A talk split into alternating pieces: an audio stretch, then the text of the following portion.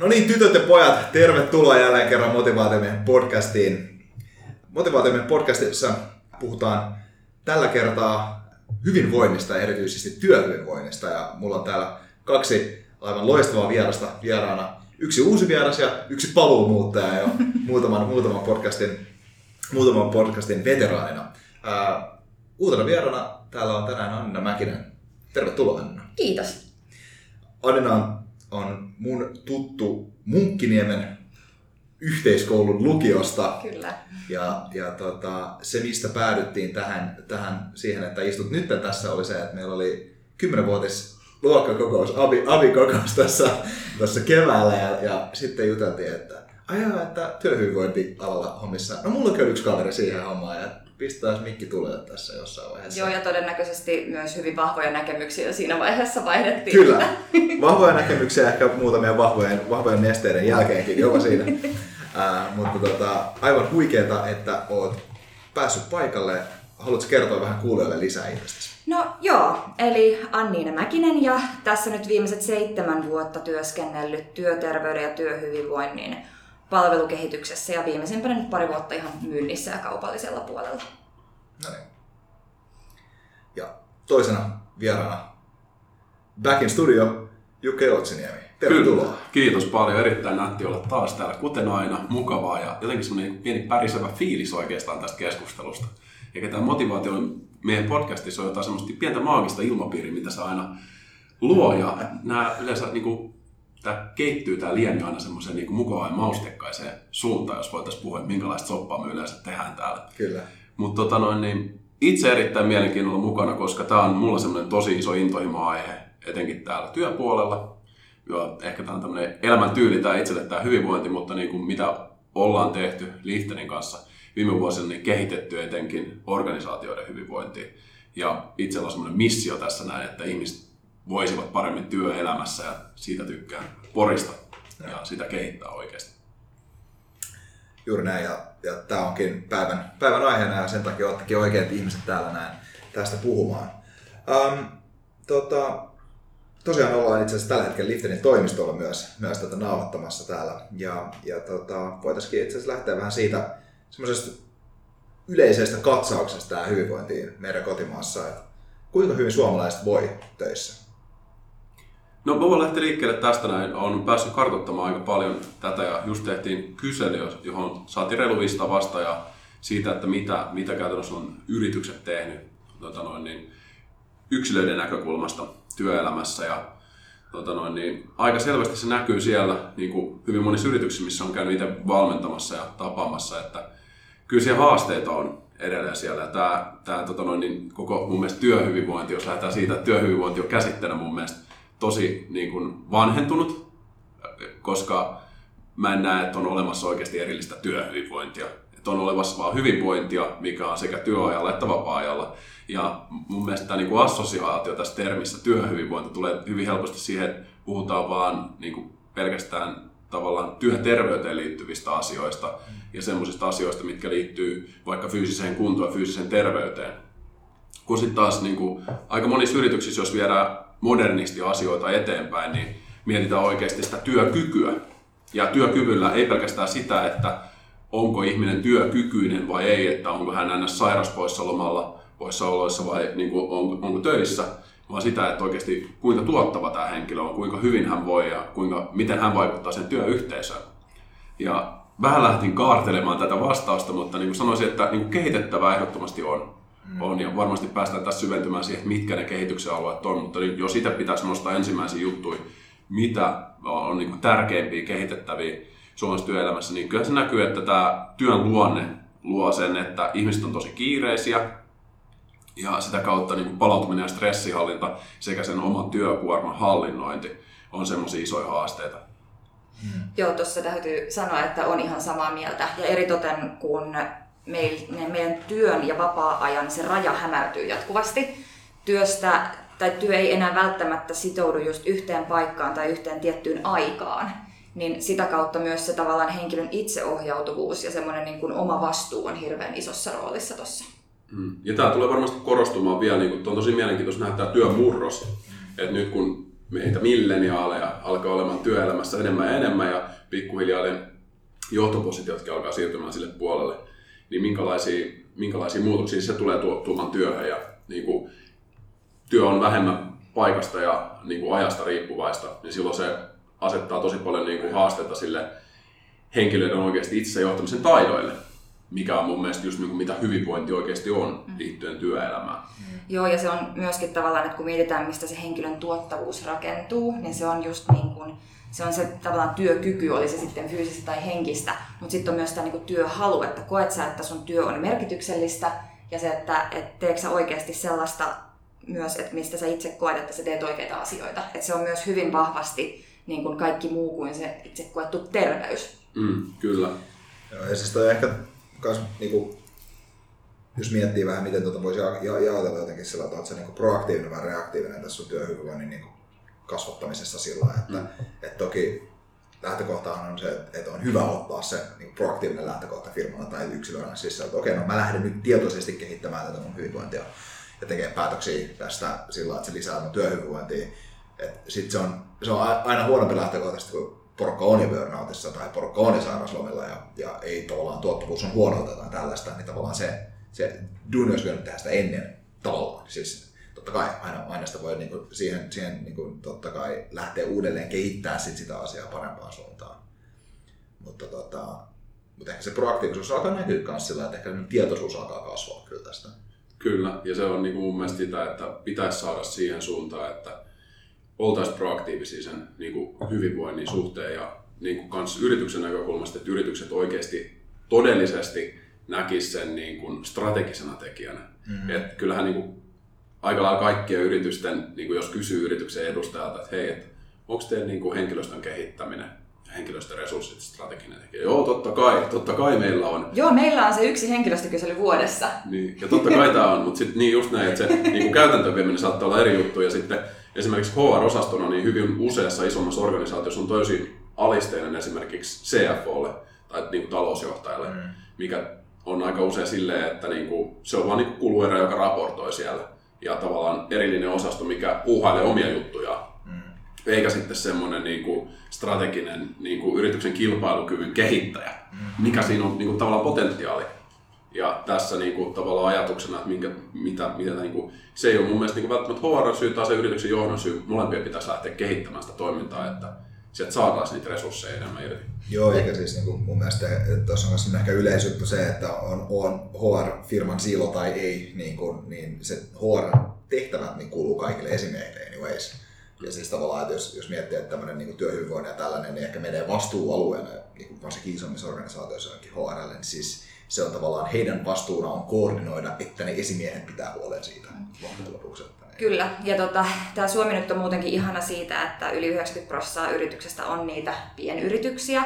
Ja etenkin näissä se, että kun sulla ei ole välttämättä sitä HR tai tällaista niin kuin edes, edes yhtä ihmistä siinä yrityksessä, joka niin kuin ottaisi tästä koppia tai millään tavalla edistäisi näitä asioita, vaan että jos se on vaikka se mies ja hiase, tai sitten puhutaan, niin kuin, että sulla on joku kymmenen hengen kirjanpitotoimisto, jossa kaikki on asiantuntijoita ja jollain tavalla niin kuin elää omissa semmoisissa pienissä mikroorganismeissaan, että et ei välttämättä edes koeta, että, että se työyhteisö olisi sellainen paikka, missä halutaan niin kuin kehittää asioita, niin sellaisen on myös hirveän vaikea niin kuin yrittää antaa sitä lisäarvoa, että mitä se niin kuin tavallaan työhyvinvointiin annettu panostus voisi tuoda siihen lisää. Kyllä, tämä on jotenkin tosi mielenkiintoinen aika siitä, että totta kai se riippuu tosi paljon siitä organisaatiosta, minkälainen porukka se on. Että joku alle 10 hengen pikku, pikkuyritys, niin siellä toki niin kuin, aika usein se kasvu, esimerkiksi jos on kasvuyritys, niin on ensimmäinen prioriteetti ja sitten tavallaan henkilöstön kehittäminen niin kuin, tulee jossain vaiheessa. Ja sitten toisaalta niin kuin, toisessa päässä haasteet, jos on niin kuin, useiden satojen ihmisten henkilö, henkilöstö siinä yrityksessä, niin sitten saattaa olla taas se, että siellä on esimerkiksi siiloutunut se HR. Et niitä on erilaisia haasteita eri yrityksissä tavallaan niiden asioiden eteenpäin viemisessä, mutta mun mielestä nämä niin kuin yksilöiden hyvinvoinnin haasteet saattaa olla hyvinkin samanlaisia. Mm. Ja niin kuin mun mielestä niin kuin hyvinvoinnin haasteista, niin kuin kysyt tästä aluksi, niin yleisestihän se on näin, että meillä on enemmän tietoa kuin koskaan aikaisemmin hyvinvoinnista meillä on resursseja oikeastaan enemmän kuin koskaan aikaisemmin, mutta valitettavasti niin kuin elämän tyyliin liittyviä sairauksia ja niin kuin mitä nykyään niin kuin kasvaa, niin etenkin niin kuin burnouttia ja siihen liittyviä sairauksia, niin on enemmän kuin koskaan. Mm. Valitettavasti näin. Ja se on ehkä myös, että organisaatiot reagoi tosiaan vasta siinä vaiheessa, kun se maito on kaatunut. Jep. Ja se, että, että miten me saataisiin jatkuvasti siitä niin kuin ennaltaehkäisemään strategisempaa. Ja niin kuin mä itse jotenkin koen, että, että no, työterveyshuolto pystyy tekemään sen, mitä ne kykenee, mutta jos ei se organisaatio sitoudu, niihin asioihin tai niin kuin anna sieltä sitä niin kuin signaalia, että hei, että meidän kanssa voisi tehdä enemmänkin, niin se saattaa olla hirveän vaikea myös sit tunnistaa, vaikka just vastaanotoilla tai missä tahansa yksilötilanteessa saattaisi niin kuin jopa yleistyä jotkut tietyt ilmiöt. Mutta tämä onkin se haaste tavallaan, kun niin kuin sanoit tuossa aikaisemmin, että ei ole työhyvinvointia tavallaan ja hyvinvoinnin eroa loppujen lopuksi sillä, että, että se on se yksi hyvinvointi. Ja, ja, ja tietyllä tavalla, mulle esimerkiksi tuo resonoi semmoisen, niin kuin mä oon varmaan aikaisemmassa podcastissa maininnutkin tästä näin, mutta esimerkiksi yksi semmoinen sana tai termi, mitä mä, mistä mä henkilökohtaisesti hirveästi pidän, niin on work-life balance. Siis, koska se, että lähtökohtaisesti luodaan tämmöinen termi, missä sulla on antagonistinen puoli, sun hereillä olevasta ajasta toiseen puoleen, jos puoli, siinä mun mielestä ei ole mitään järkeä. Ymmärrät, ymmärrettävästi kaikilla ei ole ehkä semmoista niin kuin duunia, joka on unelmaduuni. Se on ihan fine. Ja se ei, ää, se ei tavallaan silti mun mielestä tarkoita sitä, että kun sun että pitäisi puhua tavallaan, se silti pitäisi olla semmoinen negatiivinen asia sen puolella, niin kuin sen, mitä sä käytät töissä. Niin samalla tavalla tuo työhyvinvointi. Että että tavallaan se on sun hyvinvointi, se on sun elämän hyvinvointi. Se work on osa sun elämää anyways. Et jos sun pakko puhua tuosta balanssista, niin puhuu niinku work non-work balanssista ehkä siellä, mutta se on osa elämää niinku halusta tai ei. Ja samalla tavalla tuo hyvinvointi sillä että, että se mitä sä se mitä sä teet sun vapaa-ajalla, niin se resonoi sun työajalla ja, ja vice versa niin kuin ihan, ihan täysin sen suhteen. Joo, ei kukaan pysty itseänsä pistää kahdeksaksi tunniksi tai sulkea vaikka sitä niin kuin henkilökohtaista elämännappia silleen, että, että kahdeksan tuntia mä ajattelen mitään, tai sitten toisin päin sitten, että, että vapaa-ajalla, etteikö sulla työasiat ponnahtaisi mieleen, tai sitten, että sä ajattelet, että sä edistät joitain asioita. Niin usein sieltä saattaa tulla niitä parhaita ideoita mm. vapaa-ajalla, ja eikä, eikä siinä mitään. Ja mun mielestä on niin, mun mielestä myös tosi hyvä käsite tuo work-life balance. Ja, ja sit jotenkin itse fiilistelisin sitä tosi paljon, jos ihmiset näkisivät vielä enemmän niin kuin vastapainona sen vapaa-ajan. Että tavallaan osaisi oikeasti hakea, ja uskon, että sekin on yksi ratkaisu, että osaisi oikeasti hakea niitä rehellisesti palauttavia hetkiä mm. ja niin kuin, olisi tietoisia siitä, että mikä se oma kuormitus on. Mm. Ja niin kuin, osaisi oikeasti rakentaa niitä niin kuin, keinoja itselle palautua. Niin sitä, sitähän, siis se on niin kuin yksi mun mielestä isoimpia ratkaisuja tähän, tähän juttuun. Joo, tuossa täytyy omakohtaisena kokemuksena kertoa se, että, että kun on just näitä, mitä itse kokee palauttavana tai mitä tekee silloin, kun ajattelee, että rentoutuu. Mulla tehtiin pari vuotta sitten just tällaisen sydämen sykevälivaihteluun perustuva hyvinvointikartoitus kolme vuorokautta. Ja first beat. First beat, kyllä. Ja tota, siinä niinku just se, että idea on se, että sä käytät kaksi arkipäivää sitä yhden vapaa-päivän. Ja sitten totta kai niinku, sä merkitset sinne, että milloin sä syöt tai milloin sä urheilet ja näin, ja sitten sä saat sen analyysin siitä. Ja tota, mä olin oikeasti yllä, siis todella yllättynyt siitä, että ne, mitä mä ajattelin silleen, että nämä on mulle lepohetkiä, niin mulla oli ihan järkyttävä kuormitus päällä. Sitten kun mut kysyt, mitä mieltä, no mulla on puhelin kädessä tai niin kuin, että et, et, no mä nyt makasin, niin mä ajattelin, että mä rentoudun. Et se jotenkin myös ehkä omakohtainen herääminen siitä, että, että vaikka mä olisin paikalla, niin mutta jos mä silti niin kuin hirveän aktiivisesti vaikka teen ajatusta täytä, se ei välttämättä ole palauttavaa. Mm. Ja sitten, että mikä tavallaan sitten taas aiheutti sitä palauttamista, oli se, että osas vaikka just rauhoittua ennen nukkumaan menoa ja tällä, että, että sitä niin kuin pisti prioriteetit ihan uuteen järjestykseen senkin kautta, että ymmärsit, että mitkä on oikeasti niitä aidosti palauttavia, jotta mä sitten myös pystyn vaikuttamaan siihen omaan jaksamiseen niin kuin pitkin päivää. Hmm. Kyllä se on totta, että tuommoinen niin oikeasti kvantitatiivinen data, niin, joka ei valehtele ihan hirveästi, jos sulla on ollut ne anturit kiinni oikein, niin on vaan hirveän hyvä herättäjä. Koska se, se jos niin kuin, meillä kaikilla on niin kuin erilainen tausta siinä, että miten me ollaan kehitetty omaa hyvinvointia, mikä se meidän oma kehon tuntemus niin sanotusti on, niin se, se oma kyky arvioida sitä omaa palautumista saattaa olla oikeasti aika subjektiivinen, ei välttämättä hirveän tarkka.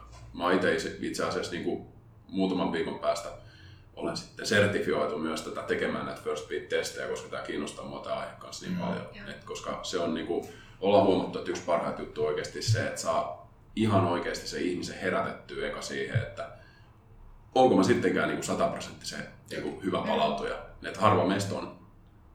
Jep, eikö, eikö ole tavallaan mitä mittaria, se mittaa, milloin sä oot palautunut. Siis mm. sillä, et, mm. et, et, koska monesti, jos on tahdonvoimaa ja kunnianhimoa, niin tekee asioita. Ja sitten sä sanoo, no ehkä no, 900 prosenttia, no 10 pusken tästä läpi. ja tavallaan joo, tota tarvitaan ehdottomasti monessa tilanteessa silloin, kun pitää asioita oikeasti saada aikaan. Mutta sitten tavallaan se, se, sä et halua li, li, liiaksi kasvattaa sitä sun velkaa myöskään sun niinku keholle tai mielelle. Ja se on just toi juttu, että tavallaan ei välillä ei taju, kuinka raskaita on ne, ne tilanteet, kun sä vaan teet jotain tiettyä. Ja, ja toi esimerkiksi toi First Beat miettii sitä, että sitähän nyt se hirveästi yleistyy just työyhteisöissä sen takia, että, että organisaatio saattaa olla mututuntuma, että okei, no tuo meidän yhdellä osastolla on ollut tosi rankkaa nyt, että siellä ei varmaan porukka jaksa. No, mutta pitäisikö meidän tehdä nyt tämä ja katsoa vähän, miten ne oikeasti jaksaa ja että, että onko jotain asioita, mitä me voitaisiin työnantajana heille mahdollistaa, että se niin kuin heidän niin kuin joko työkuorma tai se palautuminen siitä niin kuin olisi helpompaa. Mutta se ongelmahan tavallaan ehkä tossakin on, että, että muutenkin se aktivointi, että työnantajahan pystyy tekemään vain tietyn osan siitä, mutta sitten se, että oikeasti niin kuin riskitekijöissä olevat ihmiset, niin jos ei niitä itseänsä kiinnosta sit myöskään se oma hyvinvoinnin tai työhyvinvoinnin kehittäminen, niin ei se tavallaan ei toiselle ihmiselle voi niinku kaataa motivaatiota päälle ja sanoa, että motivoidu tästä ja kehitä nyt tätä. Ei, ei toki, ja siis niin se on hyvä huomata silleen, että minkä takia tämä onkin niin haastava palaperi ratkaista, on se, että, että niin kuin, tämä on hirveän henkilökohtainen juttu tämä hyvinvointi. Ja helposti se, että niin kuin, yrityksen johdolta tulee viesti, että hei, että meillä olisi teille tarjota nyt tästä projekti tämän tota, niin hyvinvoinnin kehittämiseksi, niin koetaan siinä, että hei, haluatteko te optimoida meidän tuottavuutta? Vai mitä te haluatte, että tavallaan, että tämä on oma juttu, että tähän ei saa tulla. Et ihmiset, varsinkin ne, jotka sitä tarvii, niin on keskimäärin vähän huono heittäytymään näihin projekteihin, että se on selvää. Mutta se on mun mielestä mielenkiintoista, että miten näitä ihmisiä sit saadaan aktivoitua mukaan siihen. Et mä näen itse, että tämä on ehdottomasti strateginen tekijä ja tämä niinku on pitkän aikavälin projekti. Ja mitä mä oon tehnyt kyselyitä yrityksissä, nyt haastatellut tosi paljon uh, useita kymmeniä HR-päättäjiä ja niin kuin yrityksen johtoa, niin uh, semmoista pidemmän aikavälin suunnitelmaa oikeasti tämän tota noin, niin, henkilöstön itsensä johtamiseen ja niin kuin omien resurssien ja hyvinvoinnin kehittämiseen, niin todella harvoissa yrityksissä on sellainen. Mm. Että ei ole kovin monessa. Ja kun se on tosiaan pitkä aikaväli, millä ne tulokset vasta tulee. Mm. Että se, että, että sä vaihdat vaikka kyselytoimittajaa tai konsulttia vuoden välein ja mm. odotat niin kuin eri tuloksia tai että kysyt, että tämä ei tuota meille mitään, mutta kun se ei ole vuosi on hirveän lyhyt aika esimerkiksi katsoa mm. yhtään mitään muutosta, vaan se pitää oikeasti olla monen vuoden juttu että Kyllä. saadaan sieltä niin kuin jotain konkreettistakin näkyviin. Ja se pitää olla osa kulttuuria. Kyllä. Siis sillä, että se ei ole pelkästään sellainen ase, mitä mm. tavallaan tehdään ja sitten tavallaan siis se, se, se näkyy kaikessa, että, että se hyvinvointi on osasta, osasta työtä ja siinä kestää, koska se kulttuuri mm. ei niin synny vaan sellainen kuin näin. Kyllä. Ja se kulttuuri ja ne ihmiset sen kulttuurin sisällä, jotka luo sitä kulttuuria, jotka on aktiivisia sen hyvinvoinnin osalta, niin mä näen, että ne on ne avainpelaajat, jotka pystyy oikealla asenteella, niin kuin oikealla viestinnällä ja sitouttamisella ottaa myös sit muita mukaan, jotka tarvii sitä. Mutta siinä pitää olla tosi hienovarainen siinä viestinnässä. Mitä me ollaan nähty meidän tutkimuksissa, että itse asiassa tämä niin viestintä on isoimpia haasteita näissä projekteissa. Miten se viestintä tehdään oikein, miten saadaan niitä ihmisiä mukaan, miten se tehdään niin kuin pitkällä aikavälillä. Niin, koska tuossa on just se juttu tavallaan, että, että jälleen kerran jos tämä niin work no work balance tai work life balance, niin, niin tavallaan millä oikeudella tavallaan joku yritys alkaa säätelemään sitä, että mitä ihmiset tekee vapaa-ajalla. Siis sillä mm. vaikka, vaikka, vaikka, se vaikuttaa ihan vaan massiivisesti siihen, mitä ne tekee sitten niin sen mm. duunipäivän aikana. Et, että tota, totta kai se on, se on vähän tämmöinen harmaa alue siinä. Mm. Ja ne voi oikeasti, niin kuin noi, mun mielestä tuo kulttuurin rakentaminen on tosi tärkeä teema niin kuin nykypäivän yritysten kehittämisessä ja niin kuin yrityskulttuuri yleisesti teemana ja tosi mielenkiintoinen juttu, mm. mihin tämä niin kuin, mun mielestä hyvinvointi, kun on puhuttu, että onko olemassa hyvinvointikulttuuri, niin se on, niin kuin, kuuluu siihen osana siihen kulttuuriin. Mm. Että kaikki tavallaan, mitä yrityksessä tehdään, kulttuuri, kulttuurillisia tekijöitä, niin liittyy myös hyvinvointiin jollain tavalla. Ja miten sitä sitten lähtee kehittämään, niin se on mun mielestä aina hyvä kysymys, että sit saa sitä hyvinvointia ihmisille. Niin ne voi olla tosi niin pieniä selkeitäkin juttuja aluksi, mitä lähdetään tekemään yhdessä. Et, et, tota noin, niin, mä itse asiassa kuullut, että sä oot, sä oot muun muassa tehnyt niin kuin mielenkiintoisia juttuja tuolla teidän yrityskulttuurin kehittämisessä. Haluaisitko kertoa jotain niistä? No mä, mä, mä, mä tota, leovetotankoa sinne hankkinut ja, ja tota, kahvakuuliin ja, ja tota, nyt itse asiassa sillä niin kun meillä sattuu, siellä on vähän väliin joku, joku meidän myyntitiimissä ainakin vetelee taukojumppaa siellä ja jooga, jooga mm. on ollut. Tänään, tänäänkin käytiin niin kuin koko, koko tota, lämmittelysarjat penkki, penkkipunnerus kinkkitreeni, muutama, muutama, muutama meidän tota, myyjä, yksi IT-tiimin tyyppi veti siellä ja sitten me ollaan käyty treenaamaan paljon yhdessä. Mm. on tällaisia juttuja toivottu kyllä. Mun mielestä toi, niin kuin, toi on just se juttu, että se kulttuuri on semmoinen, että se luo sallivaksi enemmänkin sen, että siellä hassutellaan ja Jep. ihmiset voi uskata puhua liikkumisesta, oli muoto sitten mikä tahansa.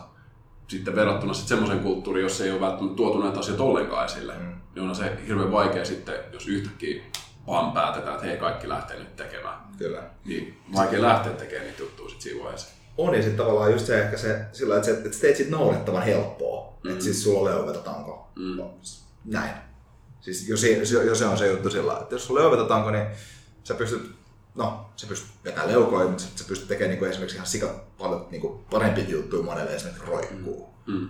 joka on niin kuin istumatyön, se istumatyön niin kuin suhteen ihan älyttömän hyvä lääke Mm. moneenkin niihin ongelmaan, mitä tulee siitä. Että...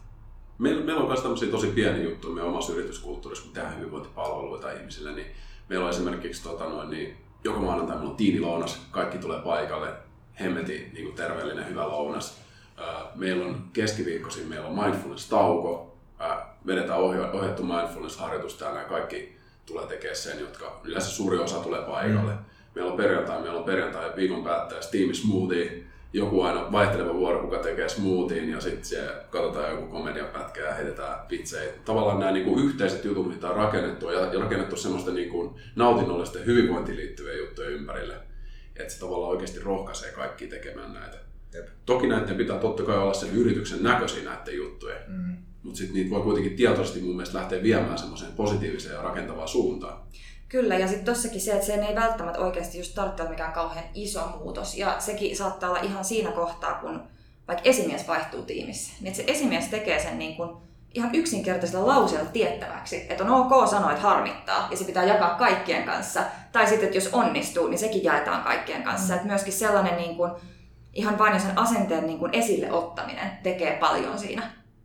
Ja tota, hyvä esimerkki on se, että me ostettiin mun työkaverin kanssa, kun me todettiin, että, että vanhat ankeet toimistotilat, niin me piristyttiin jo sieltä, että me ostettiin meille jumppapallo. Ja siis se, että vaikka me ei istuttaisikaan koko päivää, niin sitten me pelleillään, venytellään tällaista, mikä tuo kuitenkin sit sellaista niin kuin hyvää boostia siihen päivään. Ja se on sellainen, että, että joka ikinen, joka meidän työhuoneeseen tuli, niin sanoi, että ai teillä on jumppapallo, että vitsi, pitääpä hankkia itsekin. Ja muut rupes hankkiin niitä. Mm. Et se, että et se ei välttämättä ole mikä toinen yhdessä sovittu asia, mutta sitten kun joku jaksaa nähdä pikkasen enemmän sitä efforttia, niin sitten saattaa tullakin semmoinen monistettava juttu.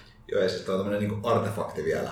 siis, mut siis esineellä on iso merkitys siis sen suhteen, että Mm. jos, on, jos sulla on joku juppopallo siellä tai, tai niin teillä roikkuu renkaat katosta tai tällaisia juttuja sillä lailla, että kun ne on, ne, on, ne on niin visuaalisia vielä siis sillä tavalla, että ne tuot semmoisen niin ihan erilaisen fiiliksenkin siihen niin tilaan, missä teet työn.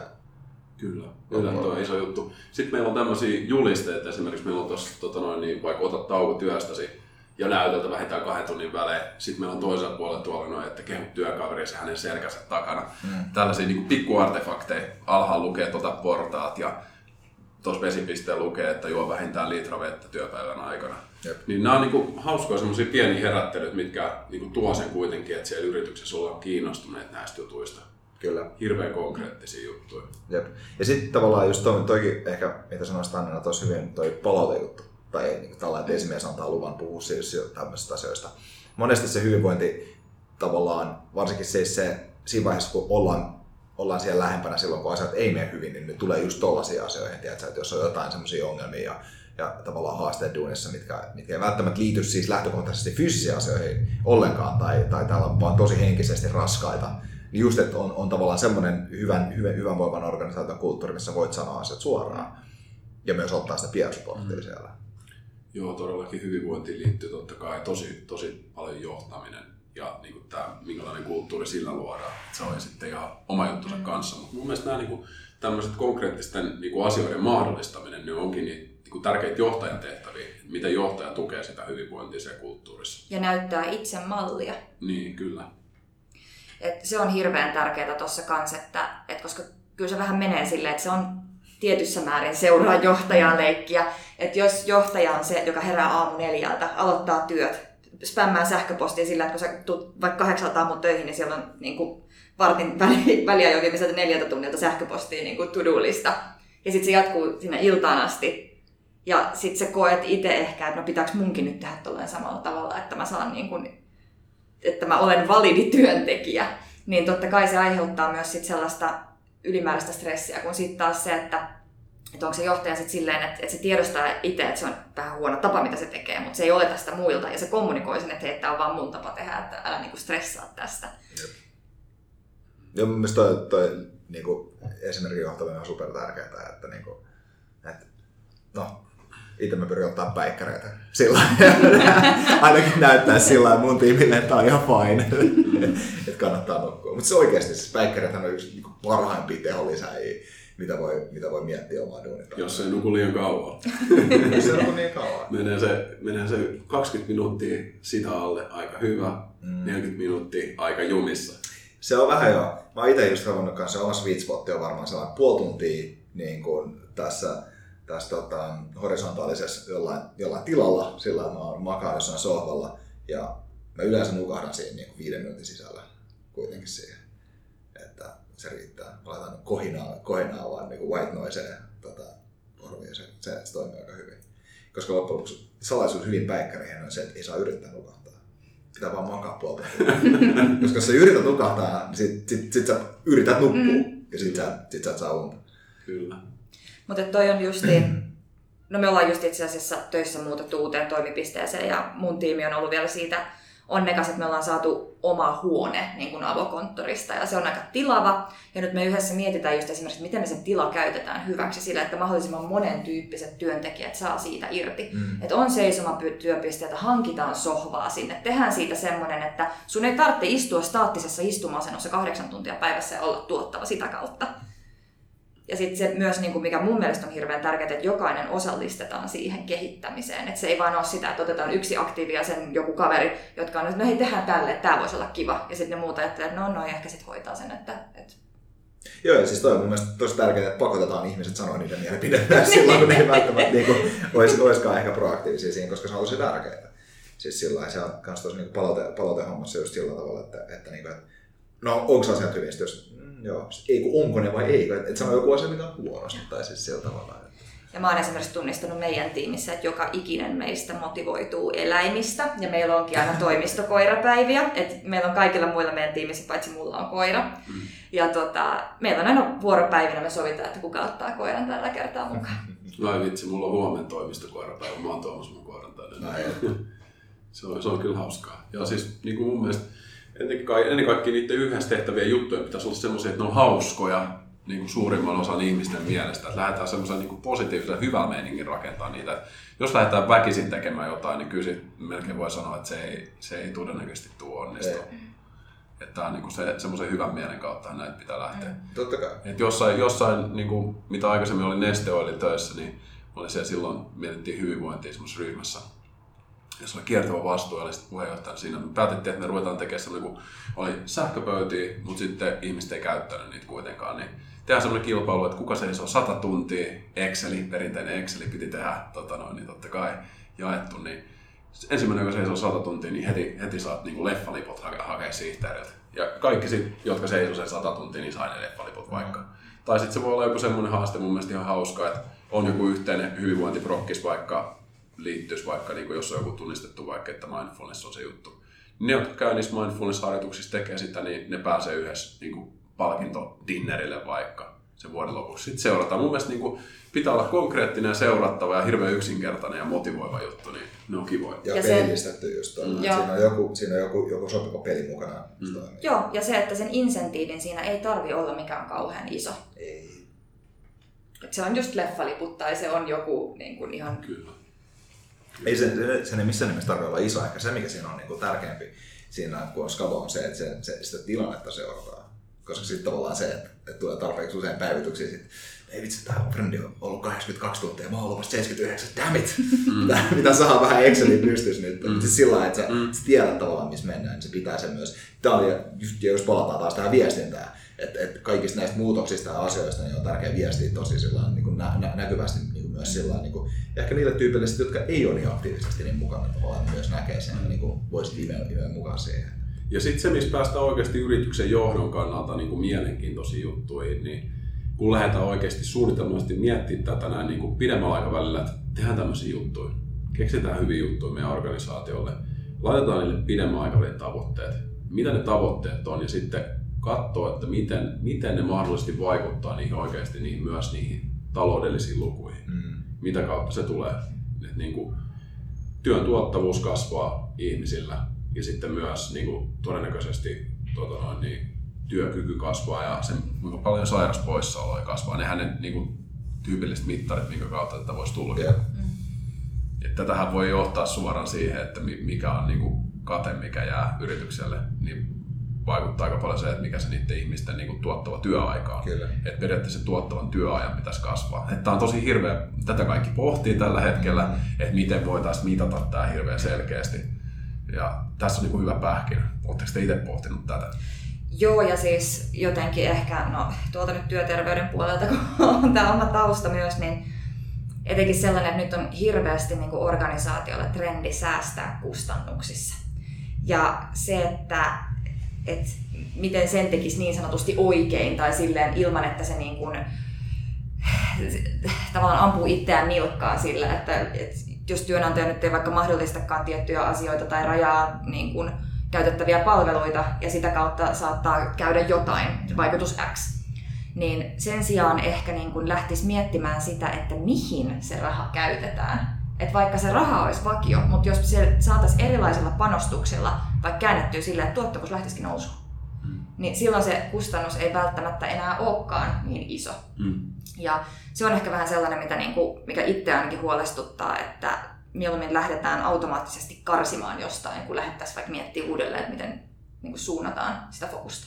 Ja siitä, tästä tullaan taas siihen niin kuin strategiseen yhteistyöhön ja kumppanuuteen. Mm, kyllä. Mun mielestä tosi mielenkiintoinen juttu, mikä yleensä niin kuin, saa niitä johtoryhmänkin niin kuin korvia herisemään siellä yrityksissä on se, että mietitään tavallaan niin semmoisia selviä kustannuksia, menetetyn niin kuin työkyvyn kustannuksia, että mitä se maksaa vaikka parisadan henkilön firmalle tai tämän kokoiselle firmalle sitä, että jos kaksi työntekijää jää ennenaikaiselle työkyvyttömyyseläkkeelle, niin se hintalappu niin kuin on todennäköisesti, riippuu tietenkin milloin ne henkilöt jää ja muuta, mutta niin kuin voi hyvinkin olla satoja tuhansia euroja. Mm. Se ja, tulee työeläkemaksuluokan nousuna, se tulee niin kuin tuotannon menetyksenä, se tulee niin kuin mm. kaiken näköisinä sosiaalivakuutusmaksuna kaikkina. Siis se mm. tulee niin monesta niin kuin Kyllä. tekijästä yhteensä se summa. Niin. Ja se on tosi korkea. Ja sitten tavallaan just tässä mennään oikeasti siihen reaktiiviseen versus proaktiiviseen maailmaan. Että pystytäänkö me näkemään nyt, että se Jarmo 30V, joka on vähän kuormittunut siitä työstä ja sille ei ole työkaluja siihen itse johtamiseen ja tuntuu, että siellä on pari muutakin semmoista Jarmoa ja ni, niille tota noin, niin ei ole semmoista kulttuuria kanssa, mikä toki, tu, tu, tu, tukisi yhtään sitä. Niin nähdäänkö me, että kun se on ollut kahdeksan vuotta meillä töissä, niin kahdeksan vuoden päästä niin se onkin sitten siellä burnoutissa.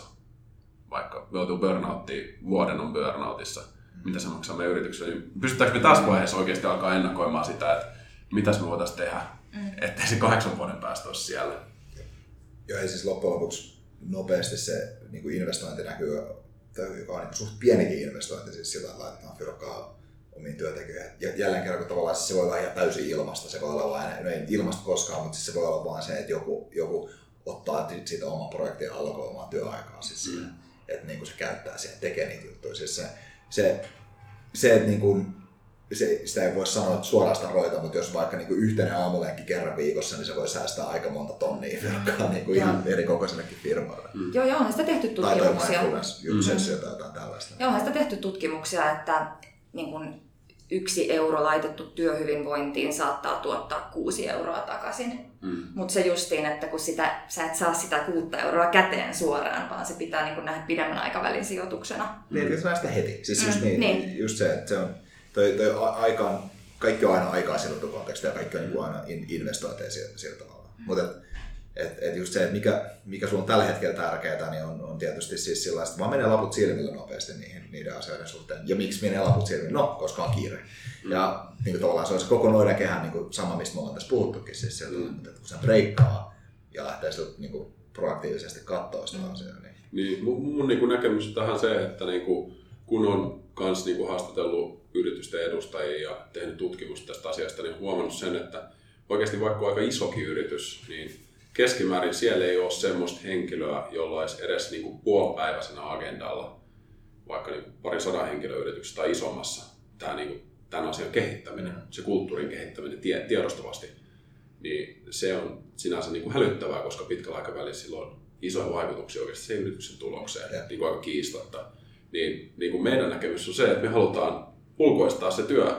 Me, me, me tarjotaan niin kuin mitattavuus, me tarjotaan niin kuin parhaat metodit ja tota noin, niin me tarjotaan oikeasti raportointia ja tulokset mm. ja niin kuin tehokkuus siihen projektiin. Et se, se, se, on niin kuin, se on mun näkemys tähän tavallaan, että minkä takia tota noin, niin se, se tekisi liian vaikeaksi sillä, että sille ei ole ketään henkilöä siellä. Et tuntuu, että HRLkin on yrityksissä, niin kuin niillä on niin paljon omia juttuja, jotka liittyy sitten siihen vaikka rekrytointiin ja niin kuin liikejohdon niin kuin strategiseen tukemiseen ja niin edespäin. Et valitettavasti se, niin kuin se kenttä on tosi sekava, mitä kaikkea ne voi tehdä ja hyvin monissa yrityksissä menee siihen, että no, et haetaan inspiraatioa jostain, vähän se jotain ja sitten tehdään joku oma, oma juttu ja sitten se ei oikeasti ole tavoitteellista, siinä on pitkä aikavälin ja se on vähän semmoinen, että tehdään jotain kivoja juttuja yhdessä silloin tällöin. Mutta tavallaan niin kuin miettiä sitä, että miten Suomesta saataisiin niin maailman hyvinvoimin työelämä mm. ja sitä kautta niin kuin tuloksia. Et mun mielestä se olisi semmoinen hieno visio, että Suomen kilpailukyky nostettaisiin tota noin, niin oikeasti sen kautta, että ihmiset on niin hyvinvoivia työelämässä. Mä uskon, että siinä, siinä on semmoinen niin kuin aika hyvä Suomi 100-hanke tässä, mm. mitä mä itse ainakin yritän, yritän tota noin, niin, saada eteenpäin tässä. Joo, ja sitten ehkä tuossa on myös semmoinen juttu, että, että mainitsit just tuosta tavallaan, että, että HRL on rekryhommia ja muita hommia. Ja ehkä niin kuin, siitä ollaan varmaan päästy aika hyvin eroon, että tavallaan HR on pelkästään tämmöinen pehmeä, pehmeä niin kuin osa bisnesorganisaatiota ja tavallaan välttämättä paha tai tällä tavalla, koska siis mitä enemmän tietotyötä tehdään, niin sitä enemmän nähdään vaan, että on sen, sen, sen tällainen niin kriittinen rooli strategisena kumppanina on, on, on aivan kiistämätön. Ää, rekrytointi on ehkä tietysti se isoin kulma monen, monen, monellakin tavalla ja sitten on tietysti on paljon monesti HR tontilla työlainsäädäntöä ja tällaisia liittyviä asioita ja niin kuin henkilöstön, henkilöstön hallintaa ihan yleensä. Mutta mun mielestä tavallaan sillä on ehkä vähän se niin pehmeä brändi edelleen. Ja itse rekryalalla nyt niin työssä olevana voi sanoa, että se on aika kovaa niin kuin, hommaa ja aika mitattavaa juttua samalla tavalla. Ja just toi, mitä sä mainitsit tuosta, että se mitattavuus on siinä niin saamari tärkeä juttu. Että sen pystyy ottaa tiedätkö, joka, joka tilanteeseen mukaan ja sen, okei, okay, vaikka sitä roita enää heti, niin tavallaan just, että on jotain tällaisia pointtereita, mihin voi välillä nojaa. Koska ei toi ole mikään, niin kuin, taas siisti juttu, työhyvinvoinnin tietoinen kehittäminen on, on, on makeata mm. ja siinä voi olla ehkä semmoinen vähän semmoinen viva, että sä, tämä ei välttämättä ole suoraan semmoinen asia, mikä on, on tavallaan ihan heti rahaa tuottava, mutta siis se on, se on niin kuin, jos joku on mun mielestä tavallaan niin ns. kova, kovan arvon juttu, niin se, koska siis se, mm. siinä, on, niin kuin, se on, siinä on kyse kaikesta. Ja se on hauska juttu, että niinku, jos rupeat rekrytoimaan, rekrytoimaan tiedät erilaisia ihmisiä, niinku vanhemman sukupolven ihmisiä, jotka on ollut tosi pitkään työelämässä, niin ei ne osaa vaatia siinä työhaastattelussa välttämättä niinku ihan hirveästi siltä yritykseltä. Sitten kun milleniaaleja rekrytoi, niin aika usein saattaa huomata, että okei, että, niinku, että minkälainen kulttuuri se yrityksessä on. Vaikka niin nämä hyvinvointitekijät, mitkä on tosi positiivisia siinä kulttuurissa, niin miten saattaa vaikuttaa siihen, että minkälaisen vaikutuksen se yritys tekee siihen Jep. Niin kuin rekrytoitavaa henkilöä. Mä, mä oon huomannut, että sen takia meidän firmaan niin on hemmetin helppo rekrytoida ihmisiä, koska meillä on niin hyvä kulttuuri ja tavallaan niin kuin se selkeästi näkyy ulospäin. Et se, se on tosi tärkeää mun mielestä. Ja kyllähän toi niin kuin rupeaa tämmöiset hyvinvoinnilliset asiat olemaan niin kuin henkilöstön sitouttamiskeino ja rekrytointivaltti. Että sä pystyt kertoa silleen, että meillä oikeasti kehitetään tähän. Meillä on vaikka kattavasti hankittu myös sit niin kuin palveluita, niin kuin yhteistä tekemistä tai tarjotaan mahdollisuus ihan vaikka siihen, että sä pääset vaikka työpaikan piikkiin hammaslääkärille. Että sulla on joku mm. niin dental-sopimus hoidettu. Mm. Et ne on sellaisia niin kuin, erityisesti, no miettii nyt jotain tiettyä toimialaa, kuten missä on niin kuin, täysin tekijänmarkkinat ja IT-puolta kaikki tällaiset, ja siellä oikeasti halutaan ne osaajat pitää talossa, mm. niin sitten totta kai sitä niin kuin, bend over backwards siitä, että miten me saadaan nämä ihmiset niin kuin, pysymään täällä. Ja sitten kyllä niin kuin, lähdetään niistä kaikkien herkkujen ratkaisuista, ja toi hyvinvointi on tosi tärkeä osa sitä. Joo, ja siis niin kuin, se, se tietysti niin kaikki herkut on osa, osa hommaa ja niin kuin IT-ala on tosi hyvä esimerkki tästä, tästä tavallaan siinä. Mutta myös ehkä sen lisäksi, että IT-alalla on tällainen tilanne, missä ää, on täysin työnhakijan markkinat, niin sen lisäksi tämä työn luonne on muuttunut semmoiseksi, että on niin paljon matalammat organisaatiot, että tavallaan ne työntekijät on hyvin itsenäisiä yksiköitä monessa tietotyössä anyways. Ne, ne on niitä itsensä johtajia. Ja, ja, ja sen takia esimiesten päätehtävänä on mahdollistaa nimenomaan se niiden asiantuntijatyön teko vähemmän kuin ohjaa sitä niiden asiantuntijatyön tekoa. Et se on enemmänkin se resurssien, resurssien tuomista vähemmän ehkä sitä ihan ohjaamista. Tietysti mm. riippuu vähän missä vaiheessa työsuhdetta on, mutta mitä enemmän mennään tavallaan just tietotyöhön ja konsultatiiviseen duuniin, niin sitä just näin, ja yleensä tällaisissa yrityksissä saattaakin olla, että siellä ei enää olekaan vaikka esimiehiä, että on täysin esimiehetön organisaatio, jolloin se itsensä johtaminen tulee ihan äärettömän niin kuin isoon osa, tai rooliin siinä. Mm. Mun mielestä se on hauska, hauska juttu tavallaan, niin kuin, mitä mä oon itse pohtinut aika paljon sitä, että niin kuin, itse valmistuin kauppakorkeakoulusta 2013 ja silloin just mietin, että Joo, että sitä itsensä johtaminen on ollut kyllä tärkeä juttu, kun tätä on opiskellut ja päässyt valmentamaan ihmisiä ja muuta. Mutta niin mitä kauppakorkeakoulussa opetettiin siitä? Ei yhtään mitään. Silleen, niin kuin, sieltä sitten katsoo, että mitä ihmiset, niin kuin, niin kuin, kuinka moni niin kuin kauppatieteilijä, joka keskimäärin niin kuin lukion penkiltä menee, menee sinne niin, ja työelämässä hirveä stressi päälle sitten, niin kokee sitten burnoutin niin kuin kolmeen viiteen mennessä. Niin valitettavan suuri prosentti Mm. Et pitää nyt nostaa omaa häntää. Mulla on yksi tämmöinen projekti, mitä mä fiilistelen erittäin paljon. Meillä on tässä lokakuussa lähes 750 nuorta kauppatieteilijää Suomen ekonomien kustantamana tota, no, niin mukaan valmennukseen, missä just nimenomaan opetetaan itsejohtamisen ja paremmin palautumisen ja stressihallinnan taitoja ja muuta niin kuin itse, itse johtamiseen liittyvää. Mun mielestä itse johtamiseen liittyy myös se, että sä osaat syödä oikein ja liikkua oikein. Mutta tästä mä oon niin kuin, tällä hetkellä eniten fiiliksissä pääsee oikeasti kertoa itselle, itsellensä niin kuin ehkä 7-10 vuotta sitten, että ei vitsi, että mitä voitaisiin parantaa tässä näin. Kyllä. No, okei. Okay. Meillä on ehkä, meillä aika ole varmaan aika hyvä kuva tästä niin näistä ehkä isommista ongelmista tässä näin ja kanssa ehkä tästä niin kuin, tilanteesta, missä me eletään nyt, niin voitaisiin ehkä edetä, edetä sitten vähän niin kuin ratkaisujen puolelle pikkuhiljaa. Ää, ja mun mielestä toi, tavallaan toi segue tuohon Suomen ekonomian puolelle on loistava, loistava asia sieltä vähän näin. Mikä on niin kuin, mitä tavallaan, jo, sanotaan, että on opiskelija, joka kuuntelee tätä podcastia, niin minkälaisia tällaisia taitoja tuohon kannattaisi, minkälaisiin asioihin kannattaisi alkaa kiinnittää nyt, kun on, on, on tulos työelämään itsensä johtamisen su, su, niin kuin suhteen? No mun mielestä on, no totta kai hyvä niin miettiä sitä, että millä, millä alalla tämä opiskelee, mutta oletetaan, että tekee tietotyötä tämä henkilö. Todennäköisesti sun kuulikunnasta suuri osa tekee tietotyötä.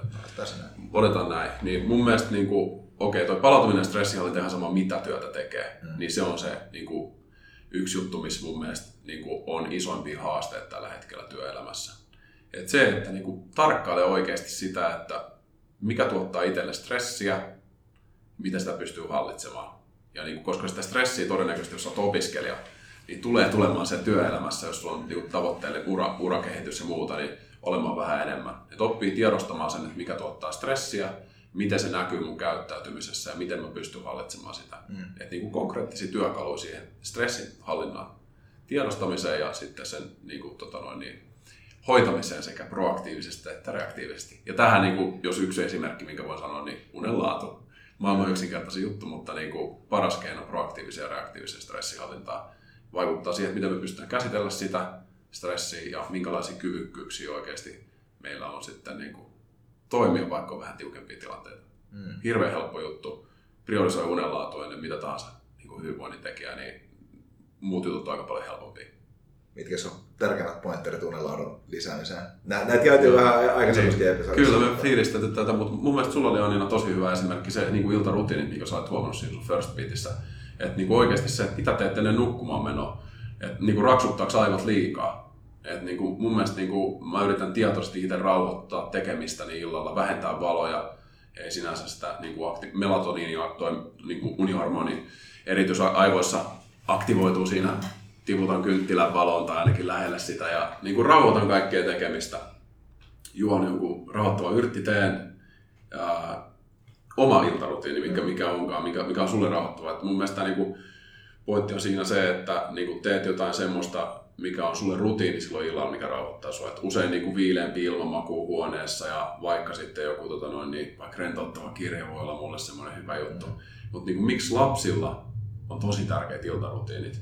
Tiedetään, että ne, okei, okay, niitä on pakko saada nukkumaan, muuten me ei voida itse nukkua. Mm. Mutta miksi me unohdetaan aikuiset täysin iltarutiinit? Ihan niin kuin niille ei olisi mitään väliä. Mm. Mitä teillä on iltarutiineja, mikä, mikä teit saa nukkua hyvin? No, mulla on ainakin siis se, että just joku kirjan lukeminen ja sen syventäminen. Sitten ihan oikeasti sellainen, että, että jotta mä saan levolle, mä, mä tunnistan, että mä oon itse vähän sellainen stressaaja. ja hirveän tunnollinen tekemään asioita. Niin kyllä mä jossain vaiheessa iltaa käyn niin kuin mielessäni läpi seuraavan päivän ihan vaan sen takia, että mulla ei tule, että mä herään keskellä yötä ja muistan, että ai niin joo, että mulla on tääkin asia. Että tavallaan se, että, että mä aikataulutan sen seuraavan päivän, ettei mulla tuu siinä niin kuin nukkumaan mm. mennessä sellaista, että mä siinä vaiheessa annan itselleni sitä mm. niin kuin stressi-inputtia. ja tota, ja sitten just tällaisia asioita, että meillä on vaikka se, että, että me mennään niin kuin miehen kanssa makaamaan sänkyyn, keskustellaan. Ja ihan vaikka siitä, että miten päivä on mennyt. Mm. Mutta se, että se on sellaista rauhoittavaa tekemistä ja saa sellaista positiivista vahvistusta vielä siihen päivään. Mm. Kyllä. Mitä se Jesse? Äh, no mulla on, mulla on sillä että mä venyttelen lähes puoli tuntia joka ilta. Joo. Ja yleensä kuuntelen jotain podcastia siinä samaan aikaan. Ja, ja tota, mä käyn niin kuin suurimmat lihasryhmät läpi, ää, staattisia venytyksiä, siinä pikkasen ehkä foam rollerilla hoitelen, hoitelen jumissa olevia paikkoja. Siinä on niin semmoinen, se, sit tulee semmoinen olo, kun olisi käynyt hieroilla, semmoinen aivan täysin niin kuin re, rentoutunut olo. Ja, ja tota, sitten mä, sit mä teen siihen päälle vielä pikkasen tota, hengitysharjoituksia, sillä on rauhoittavia hengitysharjoituksia siihen. Ja, ja tota, sitten mä saatan lukea pikkasen ja loppuun. Mutta mä yleensä luen, mä en lue mitään faktapohjaista kirjallisuutta. Mä luen jotain, mä luen, mm. mä luen jotain Mä, mä, mä luen Skifi, niin kuin siis tämmöistä military science fictionia aika paljon. Mm. Mä rakastan dekkareita. Mulla on kanssa sellainen, että täytyy uppoutua ihan johonkin eri, niin, ihan eri Mutta siis se on loistava, koska se laittaa sen, se laittaa sen oravanpyörän pois päältä. Mm. Nimenomaan. Ja. Jonnekin muualle. Toi on kyllä tosi tärkeä. Mulla on lähiaikoina ollut toi koiranpennun kattominen tai sen kanssa leikkiminen, niin se on kyllä kova mindfulness. se on koko ajan hetkessä, niin siihen uppoutuu sitten mukaan itsekin. Mutta mun mielestä tuossa niin sul, sul, kun sä puhuit siitä, että niin kuin, sä oot tosi tunnollinen ihminen ja sitten se seuraavan päivän kalenteroittaminen ja se niin ajan hallinta tavallaan niin oikeastaan auttaa sun nukahtaa illalla, niin mun mielestä tuossa päästään hyvällä aasisilla siihen, että mitä muuta se opiskelija pitäisi miettiä, niin kyllä on niin viisaammat työtavat ja oikeasti itsejohtaminen työtapojen puolella, niin kyllä. Vitsi, se on, se on niin kuin ehkä niitä ensimmäisiä juttuja, varsinkin jos on niin kuin tietotyötä lähes tekemään, niin mi, mitä mä lähtisin niin kuin miettimään. Ja itselleen ehkä omana vinkkinä antaisin, jos yhden vinkin antaisin, niin The One Thing, yksi asia, semmoinen kirja kuin uh, The One Thing, uh, Jake, uh, Gary Kerrell ja, ja Jake Papasan, mitä sanoit, pitää tsekata, ket, ketkä ne oli. Taisi olla Gary Keller ainakin. Joo, Jake Papasan siis kirjoitti sen. Tämä One Thing arvioitiin just kolme päivää sitten aikaisemmin tätä tota, nauhoituspodcastissa. Okei, okay, no, niin, no mikä arvio? Siis mun mielestä tämä niin juttu on se, että niin sul pitäisi olla käytännössä joka päivälle, jokaiselle viikolle, jokaiselle kuukaudelle, jokaiselle vuodelle, ainakin jokaiselle työpäivälle, lähdetään siitä liikkeelle. Tiedossa yksi asia, mikä on sen päivän tärkeä asia. Jos saat sen yhden asian tehtyä, niin se on aika hemmetin hyvä päivä. Mm. Voisit tehdä se yhden asian vielä ennen lounasta. Mm. Ja sitten tämä vaan niinku liittyy niinku ajanhallintaan ja itsensä johtamiseen. Ja siihen subjektiiviseen niinku kokemukseen, että oot sä ollut tuottava. Mm. Niin, kyllä. se, se on niinku, tosi tärkeää. Ja niin kuin mä olisin kanssa maininnut ihan niin kuin Jukka, niin tuosta ajanhallinnasta, eritoten siinä kohtaa, kun miettii sitä, että, että miten se normaalisti se opiskelu menee. Se on se, että sä oot päivän luennoilla tai niin kuin opiskelet, pänttäät. Ja sitten sen jälkeen sä saat vielä niin kuin kotitehtäviä. Eli tavallaan se päivä jatkuu himassa. Niin se, että tarvitsetko sun tehdä töitä samalla tavalla. Että se, että sä teet ensin vaikka kahdeksan tuntia toimistolla mm. ja sitten sä teet vähän niitä kotitehtäviä sit sen mm. jälkeen. Vai pystyt sä määrittää sen selkeän rajan siihen, että, niin kuin, että missä kohtaa se olisi niin kuin se oma aika tärkeää. Mun mielestä on tosi hyvä ajatus toi, että mikä se konkreettinen transitio sen työelämä mm. on. Ja sit oikeasti se niin kuin toi, toi niin kuin yhteen asian keskittyminen, niin kyllähän se lisää tehokkuutta. Et se, se niin kuin oikeasti, että pystyy niin kuin priorisoimaan ja pystyy niin kuin oikeasti fokusoitumaan niihin tärkeimpiin asioihin, niin siinähän ne on, millä saa tuloksia aikaa oikeasti. Ja mun mielestä ehkä tärkeänä tuossa vielä se, että, että etenkin varmaan alkuun niin kuin vastavalmistuneella opiskelijalla tai niin kuin näin, niin saattaa olla se, että sitä priorisointitaitoa ei vielä ole, niin se, että mm. uskaltaa myös kysyä. Tai sit niin, niin kuin, niin, siis itse asiassa pakko kommentoida tätä, että se niin kuin saattaa ehkä johtua meidän koulu, koulutusjärjestelmästäkin. Meillä on niin kuin aika tämmöinen gener, generalistin koulutusjärjestelmä, että miettii niin kuin ala-aste, yläaste, lukio, niin siellä vähän opetetaan kaiken näköisiä juttuja Sit se, niin kuin, Kaikki on si- ulkoa annettu. Niin, se on helposti, helposti ainakin ite, itsellä sellainen näkö, näkökulma siitä, että tulee poimittua vähän tietoa sieltä ja täältä. Niin opettaako se sitten sua välttämättä priorisoimaan? Niin, siis opettaako se oppimaan niin. yleensäkään. Mm.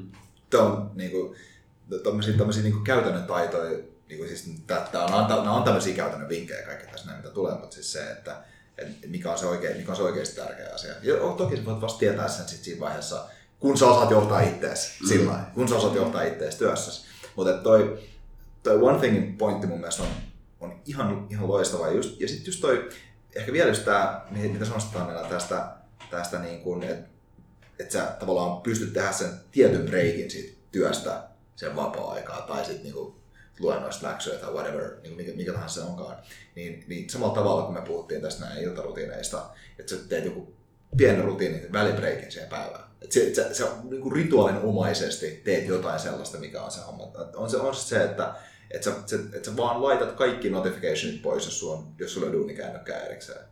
Tai, tai tällä. Että esimerkiksi niin kuin, laittaa työ, työpuhelimen kiinni videot. Mietti, what's the worst thing that can happen? Mikä, mikä, mikä on se pahin asia, jos mä en vastaa tai mä katson näitä, mikä on pahin asia, mitä voi tapahtua? Joku asia ei mene loppuun asti tai jotain toimeksianto ei saa, so what? Mm. Myy huomenna lisää. Siis sillä että et, et, et, niin kauan kun luo itselleen mahdollisuuden murehtia, niin murehtii. Et, et se, se, kannattaa pitää aika tarkasti kiinni siitä. Ja sitten se voi olla, että sali suoraan töistä esimerkiksi. Mm. Vaihtaa fyysinen aktiivinen, että vaihtaa sen mindsetin niin sataprosenttisesti. Sä et vaan voi olla samassa mielentilassa salilla, kun sä oot töissä. Se ole mahdollista. Mikä tahansa se kenellekin onkin sellainen, että joku rituaali siihen muutokseen on ihan hyvä. lounas on täydellinen rituaali keskellä päivää. Breikkaa siihen. Kyllä. No rituaalit on tosi tärkeitä. Ja just se ehkä, niin kuin, mitä mä myös kehottaisin, jos on lopettamassa opiskelut siirtymässä työelämään, niin että niin kuin löytää itsensä kehittämiselle jonkunlaisen slotin. Koska sit, niin kuin mun mielestä mielekkyys on se, että jos työelämässä totta kai kehittyy työelämäjutuissa, mutta et pystyy jättämään niin oikeasti itsensä kehittämiselle tilaa, koska nyt niin kuin, mitä työelämä on menossa, niin huomaa, että niin kuin työsuhteet on lyhyempiä ja niin kuin, sitä arvostetaan, että ihminen kehittää itseään myös ammatillisesti esimerkiksi, tai niin kuin vaikka oppimisen kannalta, kun puhuttiin, että oppimisen oppiminen on tärkeää niin helppo, helppo niin kuin löytää oikeasti semmoinen slotti, jos ottaa sitten rituaali. Vaikka että pitää sen niin kuin holy hourin aamulla yep. itse kehittämistunnin, missä vaikka lukee jotain self-development-kirjallisuutta. Me taidetaan olla vähän niin kuin kaikki ilmeisesti semmoisia ihmisiä, jotka tykkää tehdä tätä. Mm. Mutta se, se on niin kuin mun mielestä tosi hyvä kanssi opiskeluiden jälkeen. Koska helposti kun on opiskellut tosi pitkään, niin ei välttämättä ajattele sitä, että no, mm. mä jatkan tässä näin. Joo, ja siis se on just se, että se orvapyörä pitää muistaa sillä, että se ei, että se on sun tietoinen päätös mennä sinne. Se pitää olla sun tietoinen päätös myös tehdä niitä asioita sen ulkopuolella. Mm. Ja siis sillä tavalla, että vaikka se imeekin susta energiaa, niin sit sun pitää päättää se, että sä teet sit jotain, niin kun, jotain sille, joko A, sille energialla aamulla ennen kuin sä menet töihin, tai B, sit sillä niin jäljellä olevalla semmoista, joka niin tietoisesti kuitenkin käytät sen niin itselle sillä että koska se on kaikista pahin tilanne on se, että sä oot aivan loppuduunin jälkeen. Mm. Sittenhän se on tavallaan vienyt parhaimman osan susta pois. Mm. Mutta kyllä mä ehkä, niin kuin, mikä on loppujen lopuksi mitä mä antaisin vinkiksi oikeasti semmoiselle ihmiselle, joka on opiskelemassa työelämään, niin lähtisi miettimään aika aikaisin sitä, että mikä on oikeasti oma unelma, mitä haluaa tehdä, mm.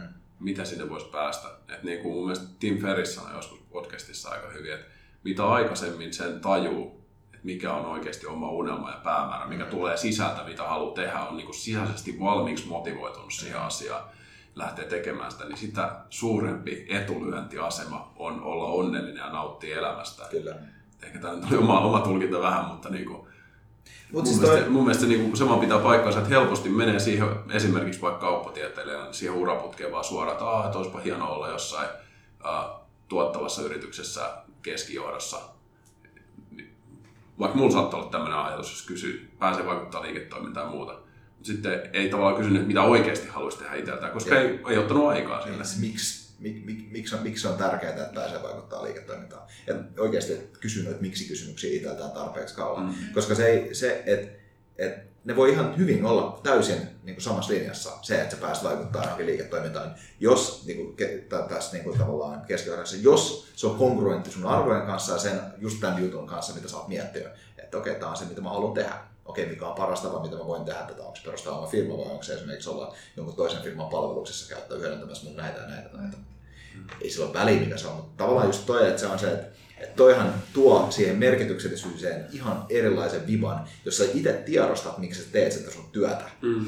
Kyllä, ja sitten sellainenkin, että, että mitä vahvempi motivaatio sulla on jotain tiettyä asiaa kohtaan, niin sä myös ehkä teet niitä päätöksiä tietoisesti ja alitajuisesti kohti sitä maalia enemmän. Mm.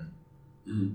Mun mielestä tätä ei niin kuin, pidä niin kuin, linjata oikeastaan pelkästään, että tämä on hyvä asia, jos olet opiskelija, vaan tämä on ihan niin kuin, oikeastaan Ihan ky- universaali. niin, niin, ihan universaalisti ihan sama minkä ikäinen. Eli kyllähän niitä muutoksia voi tehdä ihan milloin vaan. Et koskaan ei ole parempi aika kuin nyt.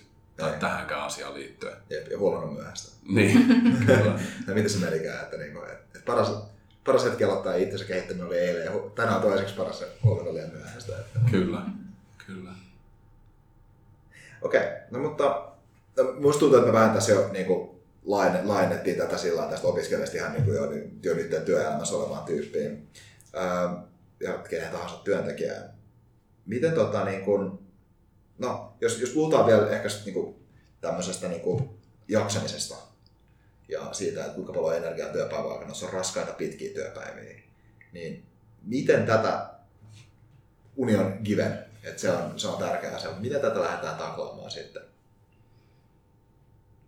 Ras, raskaiden pitkien työpäivien niin kuin, omien resurssien lisäämistä. omien resurssien lisäämistä ja jaksamista siellä. Et jos, on, jos sä tiedät vaikka sen, että, että okei, että mä nyt tuun tekemään 60 tuntia ensi viikolla. Mm. Mikä, Mun- mitkä on, mitä, mitä, mitä, mi- minkälaisia vinkkejä tähän niin kuin valmistautumiseen? Ja Mun mielestä, mun mielestä tässä oli hirveästi jo hyviä ajatuksia, niin kuin mistä me lähdettiin puhumaan siitä, että oikeasti ensinnäkin ne omat työtavat on kunnossa. Ja tulee semmoinen niin fiilis, että saa aikaan asioita. Et mun mielestä se on tosi, tosi paljon että niin kuin siihen palautumiseen ja stressihallintaan, että jos ei ole semmoinen fiilis, että saa asioita aikaan. Mä esimerkiksi kysytään ihmisiltä, että me ollaan nyt melkein 20 000 ihmistä valmennettu, niin sitä, että minkälainen fiilis sulla on työpäivän jälkeen, tuntuuko sille, että olet saanut asioita aikaan. Yksi niistä vastausvaihtoehdoista sen kysymykseen on se, että, niin kuin, että tuntuu, että vedän päivän läpi hirveässä kiireessä ja en ole varma, varma olenko saanut juuri mitään aikaa, niin valitettavasti niin kuin suuri prosentti ihmisistä vastaa myös näin, en muista ulkoa, onko se sitten neljäsosa tai jotain, jotain sitä luokkaa sanoisin. Niin se, että niin kun pitäisi saada se aikaansaamisen tunne, että se on, se on tosi tärkeä yksi juttu. Ja noit niin kuin ty, omien työtapojen johtaminen. Ja sitten tuohon ehkä, mitä ollaan puhuttukin, niin se uni ja siihen, niin kuin, siihen keskittyminen, koska se oikeasti, että vaikka sä teet sen pitkän päivän, mutta sä et jaksa tehdä sitä seuraavaa, ellei sä niin kuin, Mm. nuku kunnolla.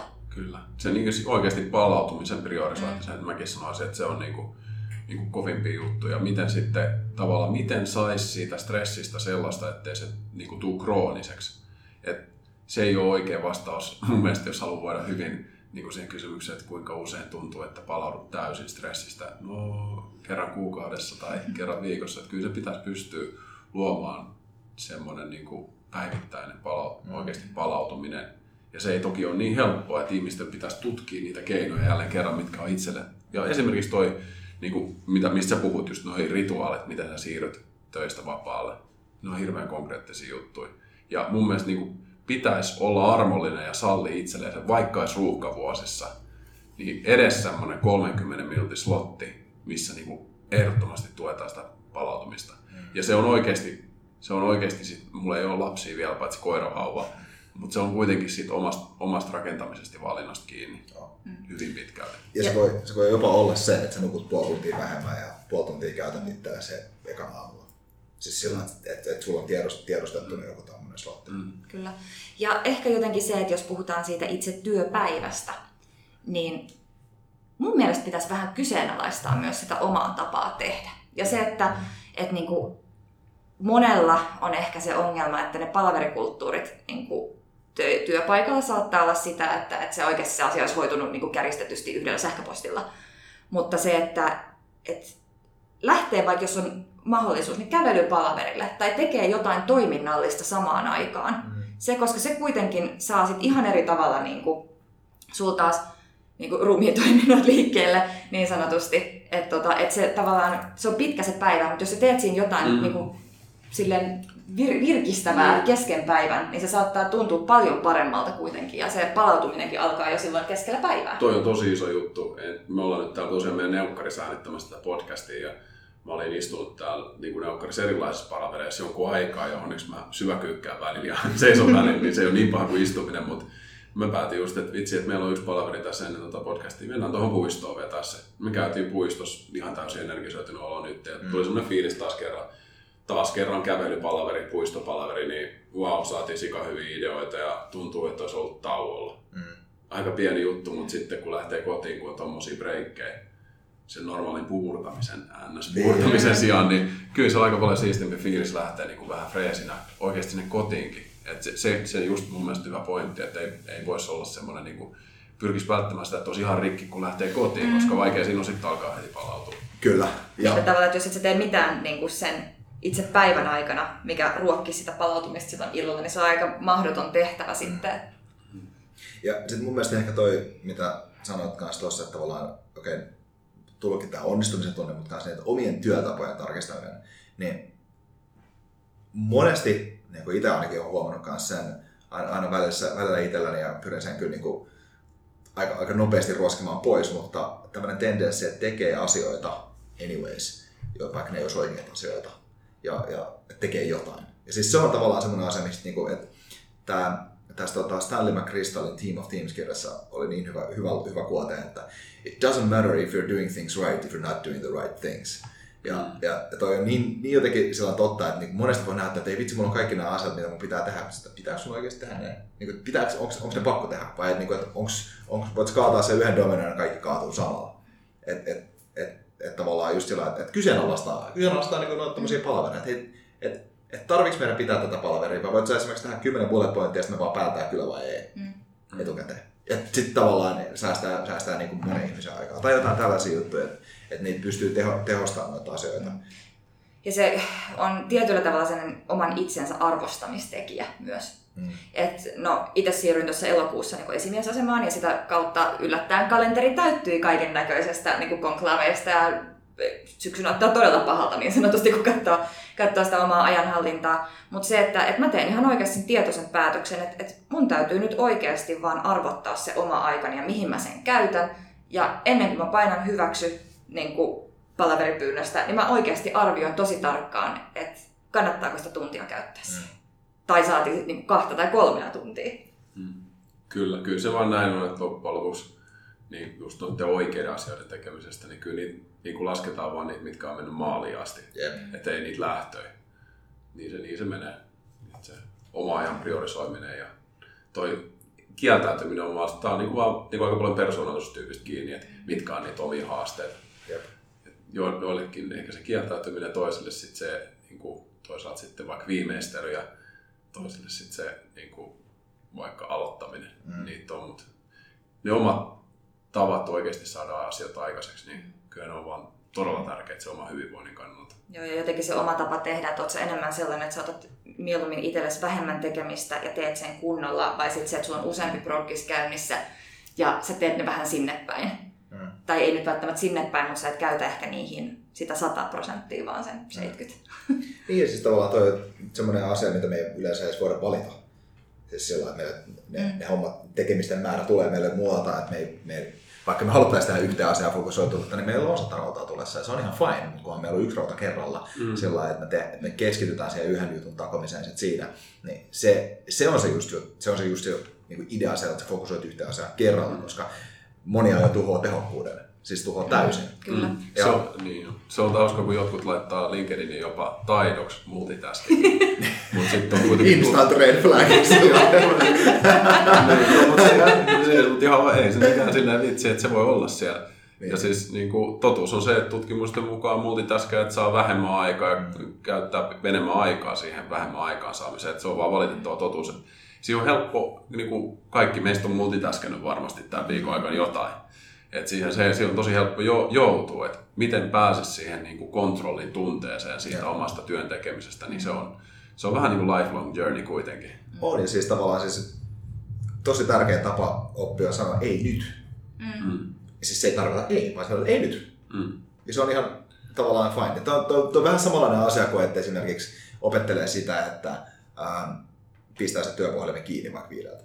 Mm. Et jos, sä, jos, jos ihmiset tottuu siihen, että sanot ei nyt, mutta sä aina tuut auttaa niitä sen jälkeen, ää, niin sitten ne, ne, ne, on ihan fine sen asian kanssa. Mutta jos sä oot niin vuosikausia sanonut, että toki mitä mä voin saa, niin sitten ja, ja sit, sit sanot, ei nyt. Sitten okei, okay, onko kaikki hyvin? niin mm. Koska se voi olla radikaali muutos sieltä aikaisemmasta mm. hommasta. Mm. Sä, jos sanot, että mä tajusin, että mun tehokkuus paranee ihan paljon sillä, kun mä sanon ei nyt, mm. niin kaikki sen tajuaa. Ja sama homma tuossa niin sillä, että jos sä oot aina tavoitettavissa, niin ihmiset aina haluaa tavoitella sua.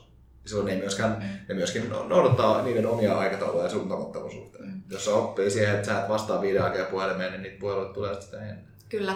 Ja tuossa on ehkä semmoinen, minkä itse huomasi konkreettisesti, kun tuli työelämään. Ja mulla oli se ihana tilanne, että mulla oli seniorikollega, joka piti sit myös tavallaan musta huolta vähän äidinomaisesti. Niin, tota, niin esimerkiksi mä otin kahvitauolle työpuhelimen mukaan. Ja sitten kerran mä unohdin semmoisen, hei mä käyn hakea sen. Ja se sanoi silleen, että kysyi, että miksi? Mä sanoin, että no jos joku soittaa. Ja että kyllä sä voit aina soittaa takaisin. Mm. Ja se oli jotenkin hirveän semmoinen havainnoista, että niin, no kyllä mä itse asiassa voin soittaa aina takaisin.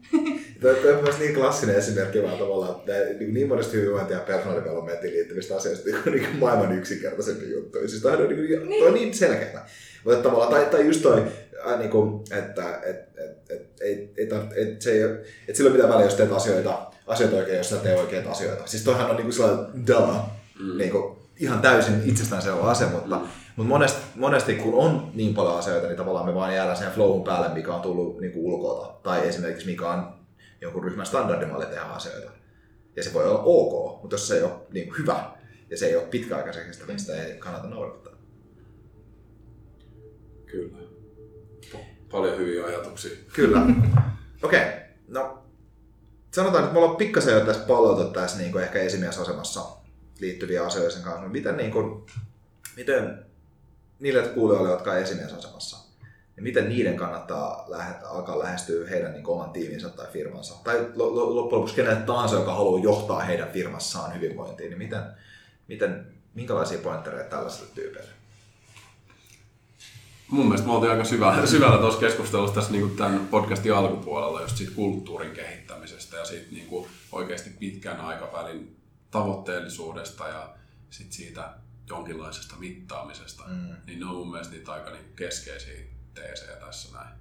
Ja ehkä se, että ottaa sit itse myös sitä vastuuta siitä. Että se, että, että mä kannustaisin kyllä, että jos ihmiset oikeasti haluaa konkreettisia muutoksia aikaiseksi, niin sitten sit pitää myös itse ottaa sitä vastuuta. Että jos sä toivot, että jokin muuttuu, niin sun täytyy olla itse myös viemässä sitä. Että sä et voi olettaa, että sä kerran heität jonkun asian ilmoille ja sitten odotat siinä, että sun päälle kaadetaan työhyvinvointia tai yrityskulttuurin muutosta. Mm.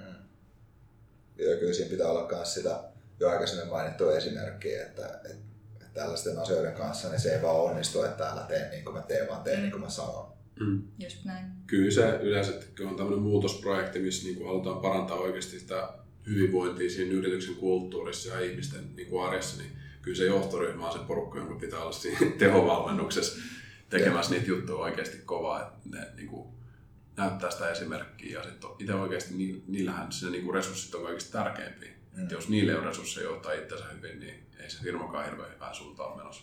Ei. Ja, ja tavallaan just ehkä semmoinen, sellainen, että, että ihmiset ottaa omistajuuden tästä hommasta kai, joka, joka tasolla. Siis sillä tavalla, että et, et, et, että myöskin, niin kuin, ja tähän voi kuulostaa vähän semmoiselta asialta, mikä on niin kuin, että vähän menee siinä välillä, että onko tämä työ vai yksityiselämä, mutta sillä tavalla, että, niin kuin, että esimiehet ottaa omistajuuden niiden alaisten hyvinvoinnista sillä tavalla, että jos tämä ihminen ei voi hyvin, niin mun pitää tehdä sille jotain tavallaan, että et, et, et kaikki nämä asiat, on, on se työhön liittyvää tai niin kuin uneen tai tällaisia asioita, niin oikeasti niin kuin tuo esimerkkitysti, että nukkuu niitä päikkäreitä, kehuskelee sillä, että nukuupa yhdeksän tuntia oikeasti, tai tällaisia, just, just tämmöisiä pieniä asioita. Et, et ne, on, ne, on, ne on aika tärkeitä mm. se, se, senkin suhteen, ja sitten, että et aidosti kyselee näistä asioista ja kuuntelee niitä. Mm. Meillä on semmoinen jo yleinen fiilistely, mitä, mitä kysytään aamulla, kysytään, että nukuit sä hyvin. Oikeasti tuo vähän sitä niin kuin enemmänkin sitä näkökulmaa, että arvostetaan sitä unta tosi paljon. Mm. Ja niin kuin voidaan fiilistellä, jos joku ei nukkunut hyvin, niin sitten mietitään, että minkä takia ja mm. puhutaan siitä. Edes tuo tommosia niin hyviä juttuja esille siihen. Kyllä. Liittyen. Niin kuin esimiehenä tuommoinen niin kuin keskustelun avaaminen ja esimerkki, tuommoinen reho, rehellinen avoin tekeminen tuohon kulttuuriin liittyen, että oikeasti se tuki sitä hyvinvointia ja ihmiset voisi tuoda niitä asioita esille. Niin, ja olisi tukemassa ihmisille, niin se on tosi tärkeää. Kyllä. Ja jotenkin se, että, että kun sä et tavallaan, sä voit mennä ihan maailman loppuun asti vaikka yrittää motivoida muita ihmisiä, mutta tavallaan se ei tule ulkoa annettuna. Mutta ehkä se mun mielestä niin esimiehen tehtävä on myös katsoa, että ihmiset ei demotivoidu. Et siinä on tällainenkin tavalla, että koska se, mitä työntekijä pystyy itse tekemään, niin tokihan kun se on osiensa summa, eli se tavallaan se motivaatio tulee myös sieltä vapaa-ajalta, niin kuin ollaan tässä podcastin alkupuolellakin keskusteltu. Mutta se, että et mä jotenkin näen silleen, että, että en mä välttämättä hae mun omalta esimieheltä sitä motivaatiota, mutta mun mielestä esimiehen tehtävä on kyllä varmistaa se, että mulla ei ole niin kuin, paha olla töissä niin sanotusti, tai että asiat menee huonompaan suuntaan. Mm. Yksi ehkä niin pitää hyvä tämmöinen yrityskulttuuri, kun puhutaan esimiehistä ja yrityksen johtamista ja muuta. Meillä on tämmöinen yrityskulttuurijuttu, tämmöinen avoin palaute, sessio, mitä me pidettiin tänään. Tämä on nyt kolmas kerta, kun meillä on ollut tämä sessio. Ja idea on se, että niin kuin kaikki, ketä siinä yrityksessä, tämmöisessä pienemmässä tai tiimi, jossa on niin kuin alle 10 henkilöä tiimi, niin tulee tähän sessio. Tämä sessio kestää puolitoista tuntia. Riippuu ryhmän koosta suunnilleen tämän verran. Jokainen niin kuin voi avoimesti antaa siinä ideana sen, niin kuin, on 20 minuuttia aikaa kirjoittaa, kirjoittaa yhdelle lapulle jokaisesta työkaveristaan kaksi hyvää juttua. Yhdelle lapulle kaksi kehitettävää juttua. Vaikuttaa aika pelottavalle aluksi. Kaikki tulee tämmöiseen sessioon, että okei, mä saan mun esimiehiltä ja alaisilta ja kaikilta, että saa palautetta. Mutta tämä on niin kuin meille ollut yksi niin kuin kiistatta parhaita juttuja kehittämään yrityskulttuurista avoimuutta. Koska kaikki kuulee kaikkien palautteet ja saattaa ehkä tämmöistä vähän niin kuin rohkeat ja uutta, uutta johtamista, mutta tämä on ollut niin kuin ihan käsittämättömän hyvä niin kuin juttu parantaa sitä tiimihenkeä ja saada ihmisille kehitysideoita meille. On ja tavallaan toi just kanssa vaatii sitä kulttuuria, että voidaan puhua näin. Siis mm. se on tosi se on tärkeää myöskin lähteä rakentamaan sellaista, että, että ihmiset on ok sen kanssa, että sanoo asioita noin suoraan. Ja toi myös kehittää niin kuin ihmisten palautteen antokykyä. Mm. Siis sillä kannalta, koska joudut itsekin olemaan siinä antavana osapuolena. Ja sä niin kuin mietit, miten se palaute on oikeasti niin kuin rakentavaa, eikä vaan sitä, että joku asia nyppii niin sanotusti. Mm. Kyllä. Joo, ei se on.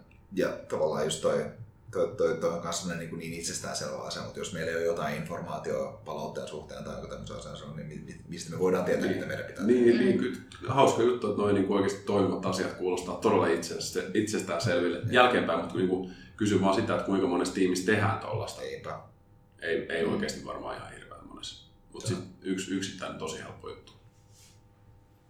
Joo. Tässä on nyt kyllä paljon palloja, palloja meillä, meillä tota, heitelty, heitelty tästä aiheesta jo. Tuleeko teille jotain mieleen sellaisia, sellaisia juttuja, niin kun, jos, jos on joku työntekijä tai kuuntelee tässä näin, joka on firmassa ja siellä ei ole tähän asiaan tehty mitään, niin, niin tota, muuta kuin on teihin henkilökohtaisesti yhteydessä ja pyytää teiltä, teiltä, teiltä, teiltä, tota, teiltä kuoteen, niin, niin miten, minkälaisia semmoisia tosi, tosi niin low hanging fruitteja, mitä voisi tyypit lähteä tekemään niiden omissa organisaatioissa? Tietenkin jos sulta kysyisi, niin Joko motivaatio YouTube-video. Obviously. Kyllä. Mikä sen nimi on, että ihmiset voi löytää sen? Good. Se on vaan Joko, Joko Willink Good. Kyllä, siitä, siitä saa asennetta työelämään. Tai toinen podcast, missä tästä mainitaan putkeen tällä viikolla. Sori. ei se mitään, ei se mitään, vaan arvostaa vaan sillä että että, että, että sä nostat tämän esille, koska onhan se maailman paras motivaatiovideo piste, jos joku muu sanoo että toisin on väärässä. Mutta niin siis. Mun mielestä niin toi, toi, että niin lähtee proaktiivisesti keskustelemaan siitä asiasta, että mitä tälle voitaisiin tehdä. Että, niin kuin mä haluaisin, että me voitaisiin kaikki paljon paremmin ja mä uskon, että se vaikuttaa siihen, että me saadaan enemmän aikaa. Ja kaikki meidän niin kuin, vapaa-ajan elämäkin paranisi siitä, kun me, me niinku mm. panostettaisiin yhdessä tähän juttuun. Mm. Et lähtisi hakemaan sieltä muita ihmisiä, jotka haluaa viedä sitä asiaa eteenpäin ja jos ei ole itse siellä johdossa, niin yrittäisi viedä sitä asiaa semmoisena niin kuin sankarina, hero-roolissa eteenpäin se organisaatio. Se rohkea tekemisellä niin kuin sitä kulttuuria muutetaan. Just näin, ja se, se tavallaan sisältää myös sen, että pitää uskaltaa sanoa ääneen aika kipeitäkin asioita. Mutta niinhän sitä sanotaan, että jos kukaan ei suutu, niin mikään ei muutu. Että tota, et se saattaa alkuun aiheuttaakin aikamoisen jopa myllerryksen, mutta ne on, tätä kissa on pakko nostaa pöydälle, että jotain tapahtuu myöskin. Mm. Niin onhan se aika usein, varsinkin jos on semmoinen organisaatio, missä on eri-ikäisiä ihmisiä ja erilaisia työtehtäviä paljon, niin onhan siellä aina niitä muutoksen vastustajiakin kyllä, mm. että siihen pitää valmistautua, että jos lähtee isolla agendalla, niin vasta soraäänikin tulee, mutta tota noin, niin kyllä niin kuin uskon, että kun lähtee proaktiivisesti esimerkiksi näitä meidän antamia tässä podcastissa vielä vinkkejä eteenpäin, niin siitä voi aika helposti lähteä koittamaan, että minkälaisen pöhinän voisi rakentaa sitten pienillä actioneilla. Kyllä, no, no, niitä, no niitä tosi pieniä juttuja tavallaan. Ja, ja siis, ja tavallaan siis sillä että tuo, tuo edes ihmisten tietoisuuteen niitä asioita. Mm. Esimerkiksi meillä on nykyään unikysely. Kuinka monta tuntia on kuitenkin mikä on fiilis? Mm. Me, tavallaan, me, me seurataan tätä meidän työntekijöiden suhteen, että kuka, et, ja toi on tavallaan arvokas tieto, ja sitten me aina julkaistaan siitä, että okei, paljon, paljon tuli nukuttua. joku nukkuu 10 tuntia, joku nukkuu 4 tuntia vaan tai jotain tällaista. Mm. Et, et, siis sillä että et, et, tavallaan kun sen niin kun sanoit, kissa tuodaan pöydälle, niin sitten sillä voidaan tehdä jotain. Mm. Et se on se klassinen what gets measured get ma- gets managed. Kyllä. Kyllä. Hyvä. Hei, mä, musta tuntuu, että tässä meillä on ollut yhteen podcastiin jo paljon hyvää, hyvää vinkkejä ja hyvää materiaalia. Miten tota, ää, jos haluaa teidän kanssa oman jatkaa tästä asiasta keskustelua, niin miten, miten teitä saa kiinni? No, mut saa kiinni helposti mainista jukka.lifted.fi, Jukka Joutsiniemi LinkedInistä ja sitten lifted.fi, sieltä löytyy lisätietoa kaikesta tähän liittyvässä. Tulen mielelläni sparrailla. yllätys, yllätys. Just näin. Joo, ja mut löytää myös hyvin LinkedInistä, eli Anniina yhdellä iillä Mäkinen. No niin, hyvä. Loistavaa. Ja tota, no, motivaatiomiehen podcastit löytyy tietysti iTunesista ja muualta ja motivaatiomies.netistä löytyy sitten muut materiaalit ja kirjoitukset. Kiitos jälleen kaikille kuulijoille. Kiitos vieraille, että tulitte tänne näin jakamaan, jakamaan huikeita, huikeita vinkkejä kaikille. Ää, ja kaikille, jotka tuntee kipinän siitä, että haluaa olla hyvinvoinnin sankareita, hyvinvointi hero omassa organisaatiossaan, niin ei muuta kuin hyvää, hyvää tsemppiä sille matkalle. Ja vaikka sitä resistanssia tulee, niin muistakaa, että se on se obstacle is the way. Obstacle is the way todellakin. Do it. Do it. Hyvä. Kiitos jälleen kerran kaikille. Kiitos. Kiitos.